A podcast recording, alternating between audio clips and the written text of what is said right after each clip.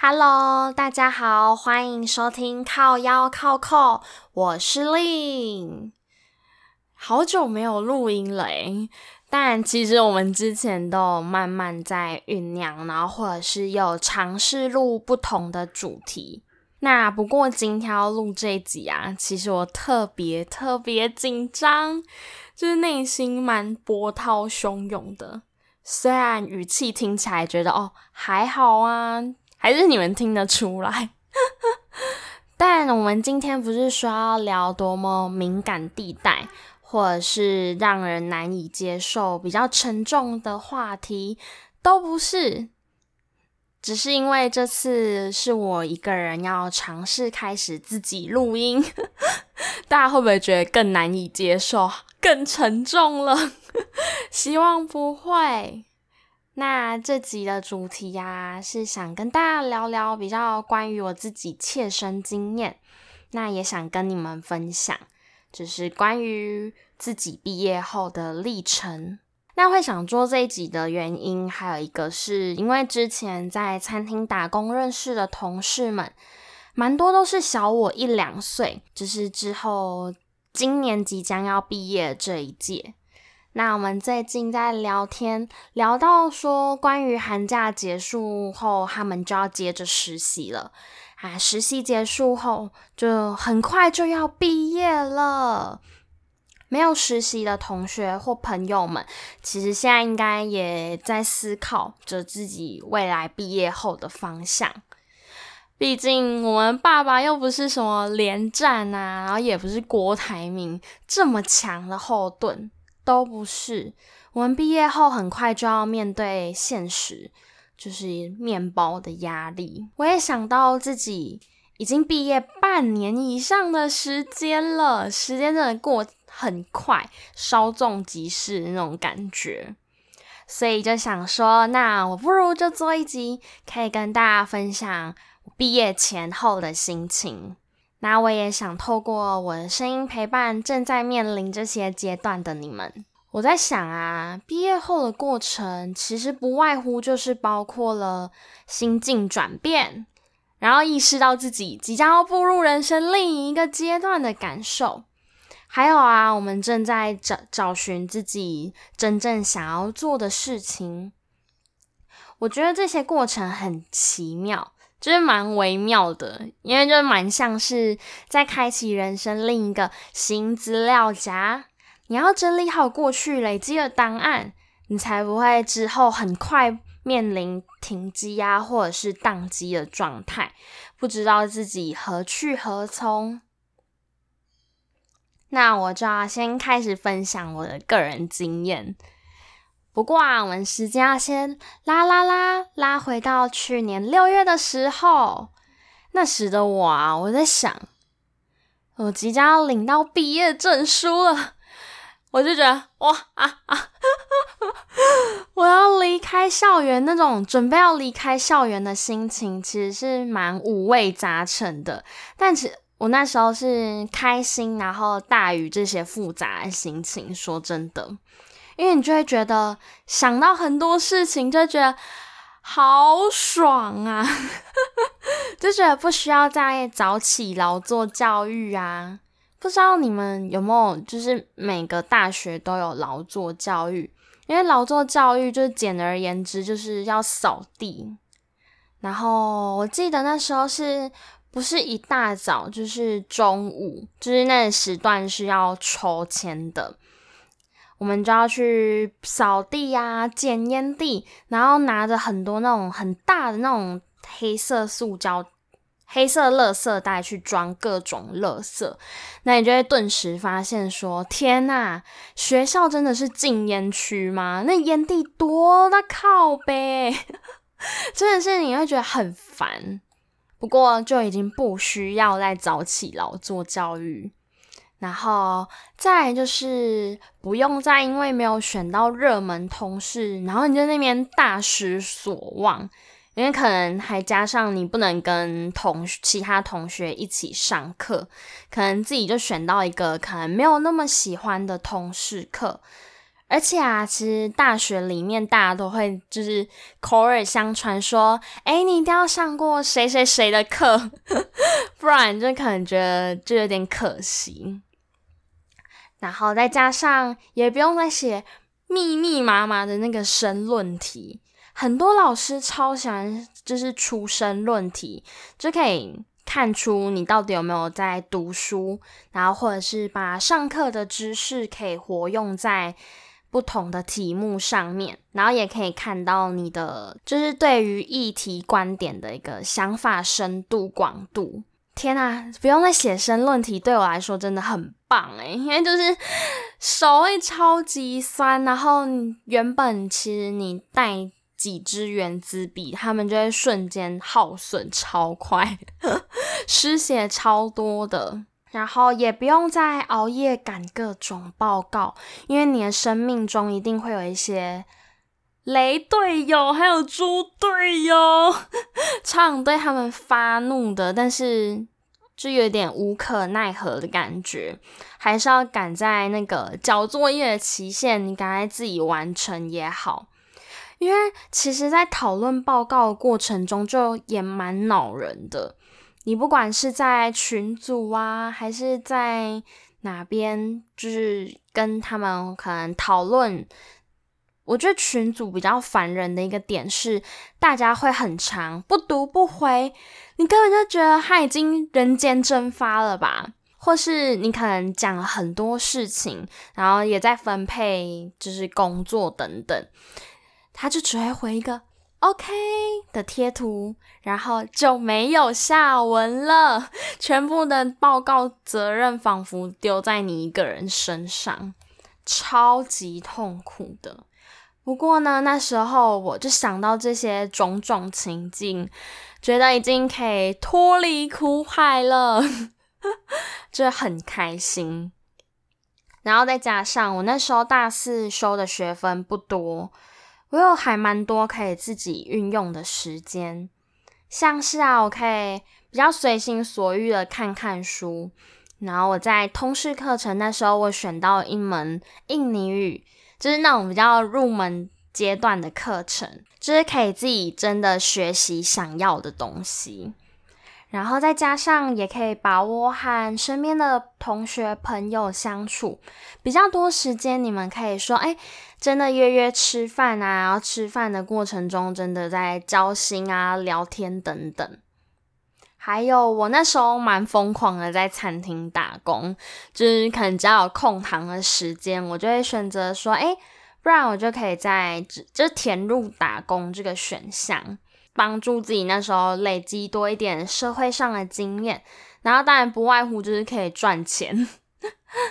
当时我觉得那时候没有很多忧虑，比较像是刚才这样聊的快乐的养分的感觉。觉得自己足以成熟，然后可以支撑到毕业后未来的日子里。不过啊，其实等到毕业典礼结束后，就是那种仪式感，你突然意识到自己，然后回学校拿毕业证书，你突然意识到那一刻多么真切感受到自己身份上的一种蜕变。包括办离校手续啊，然后把我在外宿的那个行李全部打包好。提到外宿行李打包好，我真的是现在还有，就有种心有戚戚焉的感觉。我那时候整个行李多到爆炸，还好我哥跟我爸他们，我哥是连夜来帮我搬家，然后我爸那时候还一大早还要开车来帮我。帮我搬离搬各种东西，所以就是觉得大家千万不要在外面，然后就自就是很放纵自己买东西，不然等到你真的哪一天要搬家的时候，会超痛苦的。这些啊，我想想，就是每一步都更清楚的感觉自己已经不再是学生了。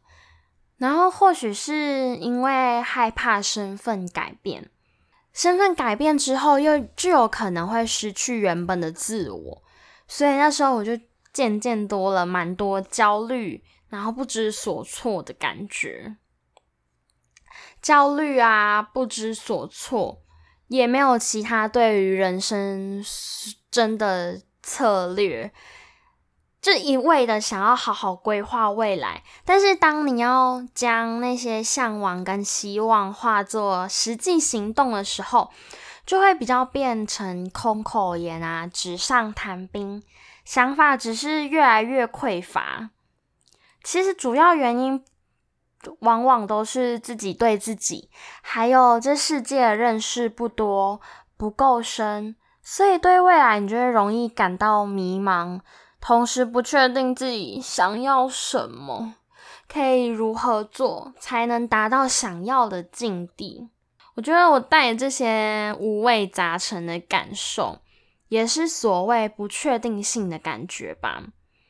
毕业后我就很焦虑，焦虑之下我就不断在人力银行的网站上看着各种工作资讯。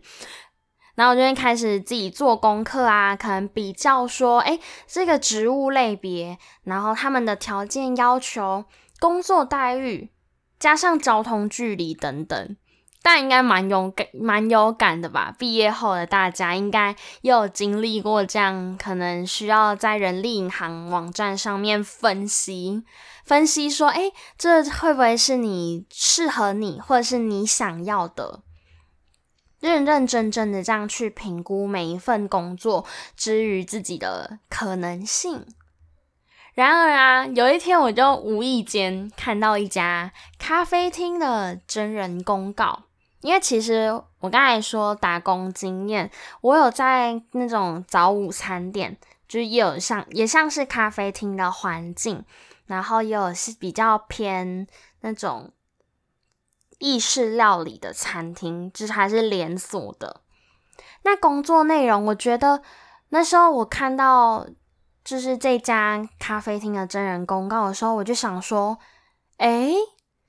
应该熟悉度我应该是蛮快可以适应，然后也蛮可以得心应手的吧。因为我这就细看，就是他的工作内容就不外乎是煮煮咖啡啊，然后外场服务、例行清洁等等啊，然后还是说，就是先是以攻读的性质，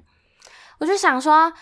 大学将近三年的时间都在餐饮业打工的我，我就觉得，嗯，这个应该蛮妥当的。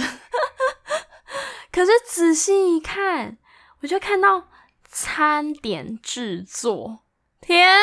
哪！餐点制作，我的天哪！原来还有包含内场的出餐学习，就是反正就是简单说，就是下厨的意思。我那时候整个。心头一战，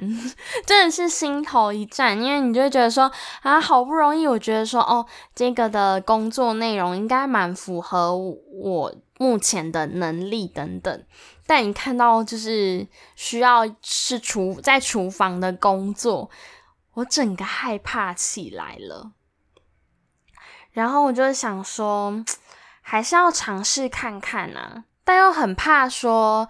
其实蛮多工作都是希望你有经验的，而不是说哦，可能去到那边他们还需要时间去训练你，然后去帮助你在这这方面赶快成长，成帮助你在这个方面可以有所成长。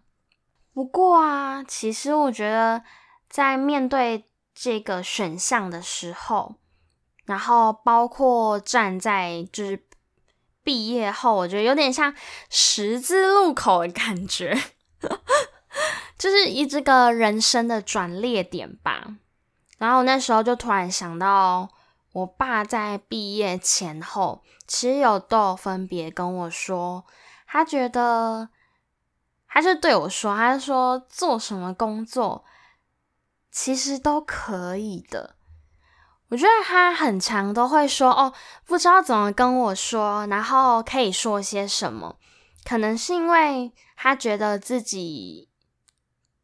人人生经验当然很丰富，但他觉得学历可能没有像可以栽培我到大学，因为我爸他只有就是国小毕业的学历，所以他可能就觉得说，可能没有办法教我些什么，或者是可以给予我什么实际上的帮助。可是我觉得他当时就是这样对我说的一句话，我觉得超级重要的。因为他就是无疑是对一个，可能是对女儿的肯定跟认同之外，就是他还告诉我要相信自己，然后你要相信生命会有很多种可能性，你不去试试看，你不去了解自己，说真的适合，或者是说定你真的可以，就是尽管前方你可能需要披荆斩棘。但你只要勇敢，一定可以走出一条属于自己的路。就是他虽然不知道怎么说，但是我觉得我意会到他想跟我讲的东西，还有想跟我讲的人生的一些哲理吧。然后我就想说。还是我真的可以尝试看看，就是内场。虽然我从真的从来没有踏，就是可能就 简单的踏进去过，完全没有去动过厨具啊，或者是什么的。在家也很少自己下厨，就是最简单的水饺、泡面、烤吐司，这种需要什么技巧吗？完全不需要。可是毕竟是要在咖啡厅的。那个简餐当然需要记一些厨艺上的技巧啊，所以我就想说，那我还是可以尝试看看，就看对方愿不愿意接受我没有什么经验。结果后来，我不仅在这份工作，因为我现在还是在这家咖啡厅，就是我学到了手冲咖啡，然后我现在还可以独当一面。好感人哦，就是可以制作一些料理出来，像是咖喱呀、然后意大利面、炖饭这些料理，都有办法一个人就是把它制作出来。我觉得刚开始一定会一再的受挫，一定是的，不管是不是餐饮业，其他工作一定，如果是你没有很熟悉。然后也从未接触过的，你一定会一开始怀疑自己是不是真的有能力做好这些。可是啊，我觉得可以跟大家分享的是，我觉得观察是必备的一个技能，因为你可以在其他人工作的时候，你可以静静的去观察他们，然后去记他们，诶，原来这样可以这样做。我觉得不管应用在任何行业上都可以，就是去观察他们是怎么处理应对不同的事情，然后你试着在自己下次做的时候，一开始可能你会就是循规蹈矩，因为就是有前人的一个做法，但之后慢慢慢的，你慢慢去找出适合自己的方式。那是有弹性的，而不是你就是很死板的去做。因为毕竟料理上给我的很大一个感触跟一个学习是，你是可以去尝试不同的做法，然后它料理味道上的层次就会有所不一样。就是不管是好或是有点差距上的不好，其实都是。因为你去的方式不一样，无论是调味，或者是你下食材的顺序等等，都是会影响到的，甚至是火候也是。所以啊，我觉得一开始都是慢慢去累积自己的经验，然后时间拉长之后，像我啊，就是可能对厨具、食材、烹煮时间还有技巧可以更加敏锐。然后就自然而然就觉得，哇，我长大了，长大了呢，知道如何调味，提升餐点品质。所以后来的我，我并不会对厨房工作只是很恐惧，或者是哦，我会不会等下切到自己的手？哎，真的会哎。然后。我那时候完全不知道要，应该也不是完全不知道，是你有点知道，但是你不知道去怎么使用。我就没有猫手，就是还是要把手有点蜷曲起来，像是那种。猫咪那样的感觉，然后你可能就是抓紧自己的食材，然后这样一刀一刀的切。我那时候完全不知道哦，这是猫手，我只知道说哦，手应该要尽量的就是蜷曲起来，但是也没有掌控的很好，是慢慢学习，也是知道说哦，怎么样切，然后面对不同的食材应该要怎么样，像是香菇啊，可能就是。要如何切，然后其他的就不一定是应用香菇的方式，因为毕竟它们长得完全不一样，你不可能一个刀法，然后面对所有食材都是一样的，就跟人生一样吧，你不可能就是你的性格是豁达开朗，然后你面对所有的事情都是哦豁达开朗，就是可以去面对的，当然也要包括就是。我的意思就是，当然也要包括其他的性格跟心态，你才能好好面对所有的任何事情。所以啊，我觉得我后来就是很努力的观察，然后也是慢慢精进自己，所以才改变了原本对自己状态的负面想法。不然本来就觉得，哦，我什么都不会，我什么都做不好那种感觉。所以后来就是把这些负面想法剔除之后，就是慢慢的成长自己了。那回过头再来想想，其实很多人都会觉得说，找寻工作就是会有面对找寻工作不一样的想法。很多人觉得说，这是个过渡期而已，我只要撑过去，我一定可以找到自己真的想要做的事情。然后有的是对自己未来就一片迷惘，根本就是一片雾，跟台北物语跟台北物语没关系。然后也有很多人是分不清楚，究竟这工作是暂时性的，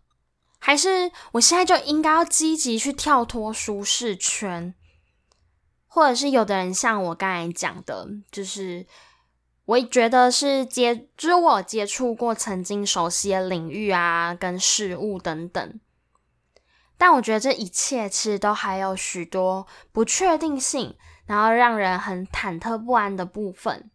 你不可能事事都在自己的掌握之下啊，所以其实到哪一个阶段，都会有不同的问题跟想法。其实我觉得这也是一件好事啊！不管你觉得是过渡期，或者是你现在还很迷惘，或者是这种种的，代表说我们现在就是要好好理解不同，还有崭新面貌的自己。然后啊，其实我不怕跟大家讲，因为我大学是读社工，其实跟那个餐饮业跟八竿子打不着。工作一段时间之后啊，因为我们是在比较像住宅区的巷子里面咖啡厅，然后隔壁的邻居，我们那时候是刚好我在晚上出去倒垃圾，然后邻居就跟我聊天，他就说：“啊，你大学怎么会想来做这个啊？那、啊、你没有想说去做其他工作吗？”然后好像不小心模仿的像大叔。可是他其实是那个阿姨辈的，就是长辈。他可是我知道他没有恶意啦，他只是想到说什么就跟我说。然后我就回他说：“哦，因为可能因为今年疫情的关系，工作不太好找。不过啊，我觉得我原本就对那个餐饮蛮有兴趣的，然后有之前打工过的经验。”然后我就看到他的脸色，其实就是 很尴尬，因为他就觉得哦，是哦那种感觉，所以，然后他后来就是我们又聊了一会，就是有关于他孙子去台积电工作的事情，反正就是有点半炫耀，然后又有点半有点觉得说，哦，我应该大学应该去有念大学，应该去做做其他工作啊。好像还有说哦，啊，怎么不去做会计什么 之类的？我就觉得阿姨你也太天异想天开了吧！就是别人可能并没有这么想，但是你有点，就是我当然会觉得说。嗯，可能也会有其他机工作机会的话，我也会愿意尝试。所以，可能目前对我在咖啡厅工作，可能也真的是一个过渡期。然后，我现在也是在慢慢的探索自己，所以就有点像边做边看。然后，也是因为疫情下的关系，不知道之之后的自己可不可以有更好的机会，或者是有不同的想法。那这部分我觉得就是自己还在摸索，反正后来就是结束话题了啦，因为我就已经听不下去，说他后来就是阿姨其实都是在讲孙子，然后他们去台他去台积电工作，他毕业后就被挖去啊什么的。不过我后来想想，其实我内心一点波动都没有。也没有到生气，你知道吗？因为我就觉得我不后悔，也不会觉得毕业后从事餐饮业这份工作是不明确的决定，只是有时候会觉得蛮累的。大家会觉得啊，工作谁不累那种感觉。然后我也有想到那个猎人里面的一段话，他说：“记得要享受过程，你尽情的去享受。”比想要的东西还珍贵的事物，一定会出现在追求的过程中。然后我觉得这段话，还有刚才结合我工作上所遇到的事情等等，也让我想到，诶，我年初自己一个人跑去看《灵魂急转弯》，里面让我很深刻的角色，不是主角，也不是 Twenty Two。是一个那个主角常去的理发厅，里面有一个理发师叫 Des，它里面好像是翻成老戴吧，就会有点小小剧透。如果你们不介意，再继续听这一段。如果 你们还想就是想说想要好好看《灵魂急转弯》的人，你们就往后拉一点再继续听哦。好，就是 Des，他是一位理发师。就是 Joe 常常主角 Joe 常常去的一家理发厅。电影里面啊，就一直认为觉得他的火花、生命意义就是理发。然后后来就是聊天，才得知说他的人生经历，了解到他其实一开始并不想当理发师，他的梦想是当兽医。只是因为当时他们家里很缺钱，他只能选择相对花费成本比较低的理发学校。然后就和 Twenty Two 就是觉得他无法好好追求属于自己的梦想啊，他真正想做的事情明明就是兽医，他现在去当一个理发师，完全是不一样的，南辕北辙，他是不是会活得很不快乐？然后 Des 却回答他们说：“哦。”我觉得自己现在快乐极了，理发完全不是自己的梦想，可是却因为理发，他接触到很多特别然后有趣的人事物。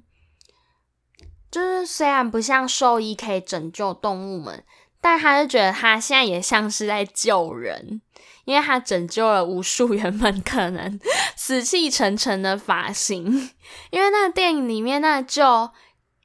因为反正就是阴错阳差之间，他跟团体兔就是交换身份，不小心理坏脑袋，脑袋才把他的头发有了新生命，诶，真的是在救人一命的感觉。所以我就觉得跟我刚刚的想法其实也蛮像的，虽然就是个过渡期，但。会不会就是餐饮我一直走下去也不一定啊，说的，因为我也是在餐饮业工作，也遇到不管是有趣的同事，或者是跟客人之间也会有时候也会有一些交流，然后也会觉得他们就是跟他们相遇也很特别，所以啊，现在你们想想。你们会后悔现在自己做的任何一个决定吗？或者是任何一个选择？如果会的话，是因为什么啊？那如果不会，你们会不会就是继续做下去，或者是可能又在另外一个交叉路、交叉路口又开始思考现就是过往的不同决定？那关于这个问题，就放在你们心里喽。我现在想要来跟大家分享我身边的朋友毕业后选择的一些小故事。毕业后啊，我朋友其实就都有跟我分享他们的生活啊，或者是工作。一个朋友让我比较深刻的点是，他跟我分享他的选择是，我觉得在人们。眼里是非常平凡的日常，因为他觉得珍惜和家人一起生活啊、聊天、吃饭，是他现在最想把握的事情。我觉得或许是因为他在高中啊、大学都是在外住宿，包括他自己也这样说啦，所以他在。家的感觉就显得很珍贵。他有分享说，哦，有就是亲戚呀、啊，或者是朋友问他说，哎，你怎么不到学校附近找工作就好啦？就是赶快找一份稳定的工作啊。他就会回答说，哦，可是他想要选择在家附近的工作，诶，这样才能每天回家。我觉得就是大家听起来一定很平凡吧，也有可能现在有的人工作啊，就是现在也都还住在家什么的。但对我朋友来说，他会觉得，尽管未来有再多不确定的因素，他也不知道自己会不会之后就真的必须要到外地工作。但现阶段对他而言最明确，然后也是活在当下一个决定就是这样。就是现在，尽管还没有接轨上自己真的很想要的工作，就要在家跟家人一起生活。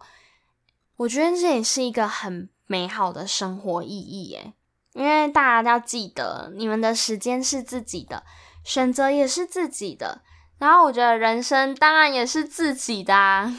所以时间安排啊，选择跟人生都不会有一个固定的标准流程。不会像传统社会一定要说哦，成家立业啊，诶，拜托，先要先成家是要怎样？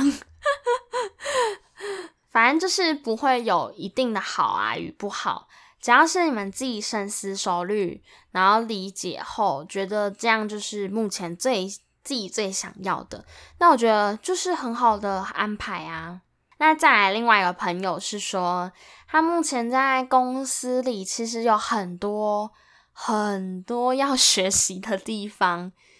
然后我觉得有一块吧，因为毕竟同事跟在学校的同学完全不一样，虽然也要是看人的个性什么的啦，但是我觉得关系上就真的不太一样。然后我朋友就说，就是。工作上的人际关系，有时就会很困扰自己，就觉得哦，要时常注意一些眉眉嘎嘎啊，然后还要拿捏跟同事的相处模式，然后可能讲哪些话都要比较小心翼翼一点，就是你要随时都像是在找一个平衡点，才能维持关系上的真的平衡的感觉。再加上，我觉得毕业后的我们很害怕这样汲汲营营啊、如履薄冰的生活或工作环境，所以人际关系往往就会让我们觉得很紧张、很焦虑。但大多时候，我们是 忍气吞声，就忍一时，海阔天空。不过，我觉得重要的是。我们只要懂得往前啊，然后不断在工作跟生活中学习，一定可以找到解决方式。那如果我觉得真的遇到令自己委屈的事情，也要更加冷静去面对。你去分析问题真正的症结点，像是我朋友可能就要分析说，诶，是不是可能有一些礼貌上没有注意到啊？可能说话。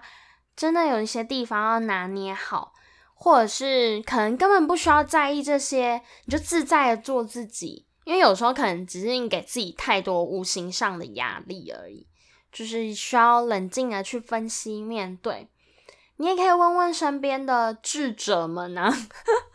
因为我觉得很多身边的朋友都有不同的取向，你可以试着去找寻哦。如果工作上可以找到一个倾听你，然后。也可以帮你分，就是理性的分析。毕竟旁观者清，说不定可以讲出一些论点，让你去改善，找到问题可以尝试的解法，然后你一一击破。我觉得这才是最重要的，就不要白白的委屈自己啊什么的。那讲完他们一些小故事，其实我我还有问他们，就是觉得毕业后啊，到现在。自己最大的成长跟收获是什么？他们就有分别讲了一些关键字，我就在这边打起来，然后想说可以跟大家分享。因为像是他们都讲到抗压力，然后负责任，摸索自己的定位，认识自己啊，学习与自己相处，这些等等的关键字。那像我就觉得抗压力或许就是经历社会大学一个重大学分，没有啦，就觉得毕竟还是要开启社会大学的一个历程。虽然已经在大学的时候已经修了不同的学分，但毕业后的自己，不管是面对工作啊，然后面对社会上大大小小的关卡，学分我觉得。都好，就是其实都蛮难取得的，都比在学时候我们那边修的课都还蛮难取得的，就要开始好好学习承担责任啊，然后在工作上打怪，锻炼不同的技能，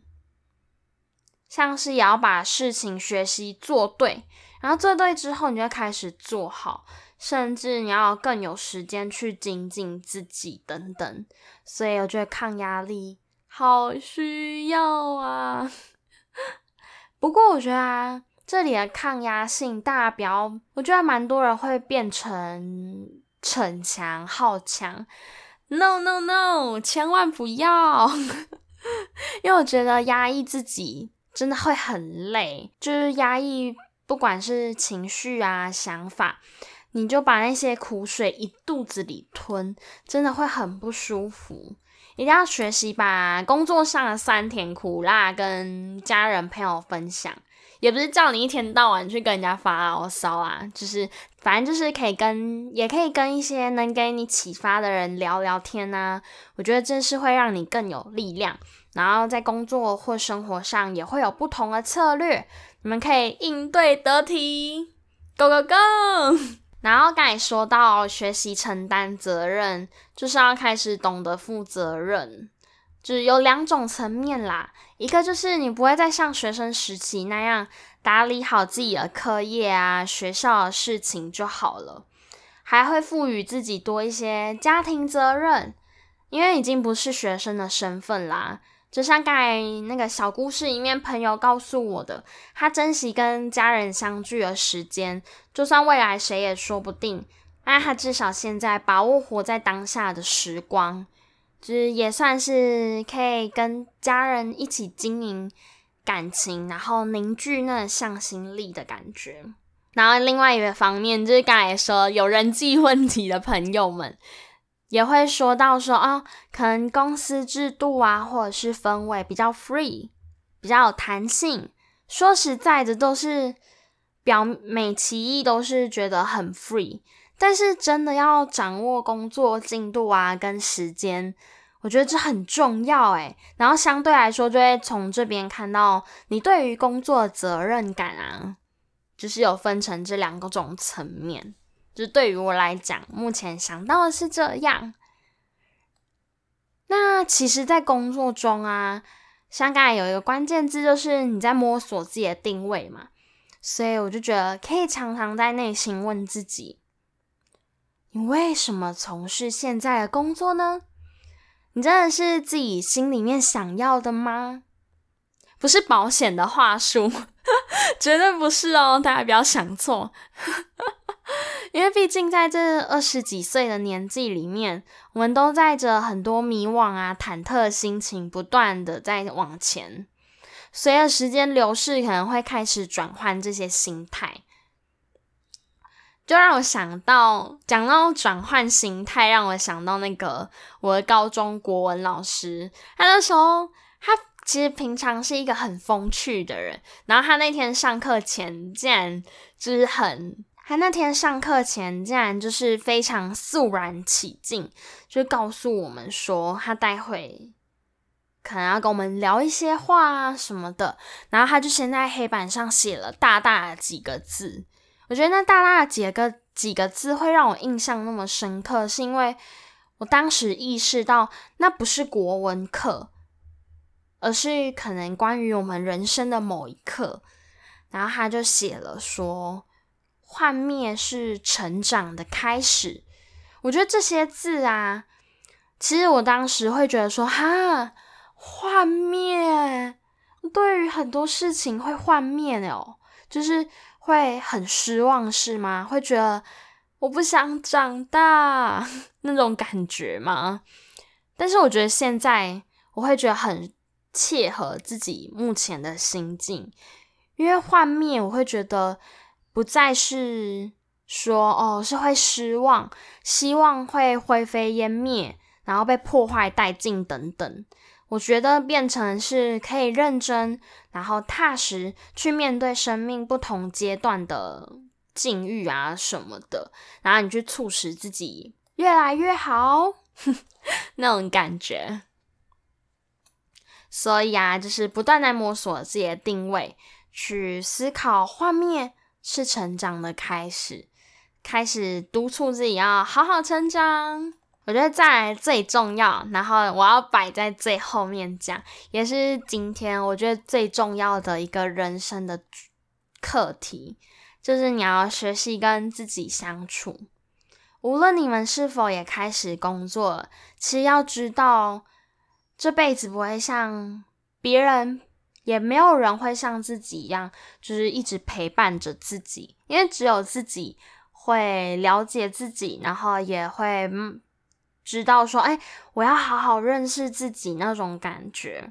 所以啊，逃避现实，不想要好好面对现在自己，是超级糟糕的策略，是下下策。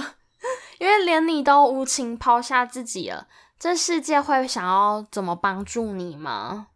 不会。所以我觉得讲了这些朋友们的关键字啊，那我呢？我觉得。讲完之后，其实我有更多沉淀后的想法感受。那不知道你们呢？也欢迎你们可以就是分享，你可以到 IG 跟我们，就是私讯小盒子都可以。那像我就是觉得也这样整理后自己的思绪、想法，然后观点。那对于我来说，就是好好面对一切，保存期限，就是认识自己。要不断去看这个保存期限，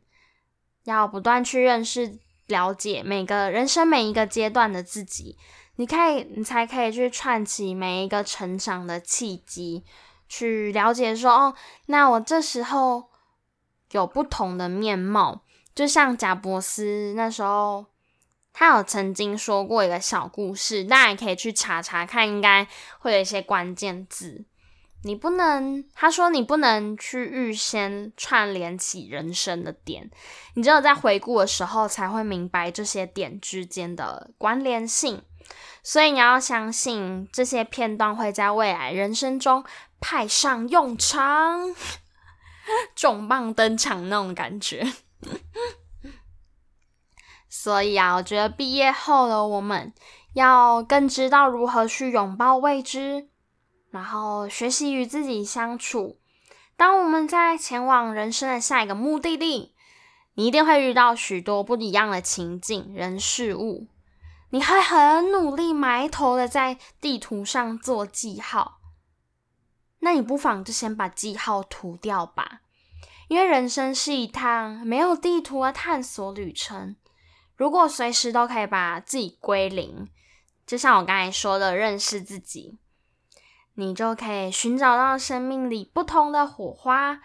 能让生命闪闪发亮的事情。然后，希望我们都可以勇敢追寻心中的那个美好。讲完好像没有那么紧张了，但不知道大家听完的感觉是什么？那都欢迎你们可以到我们的 IG 去搜寻，就是可以给我们建议啊，或者是你听完这集有想要再跟我们讨论什么，然后下一次想要听什么样的主题，都欢迎跟我们说。那我们这一集就到这里了，大家拜拜。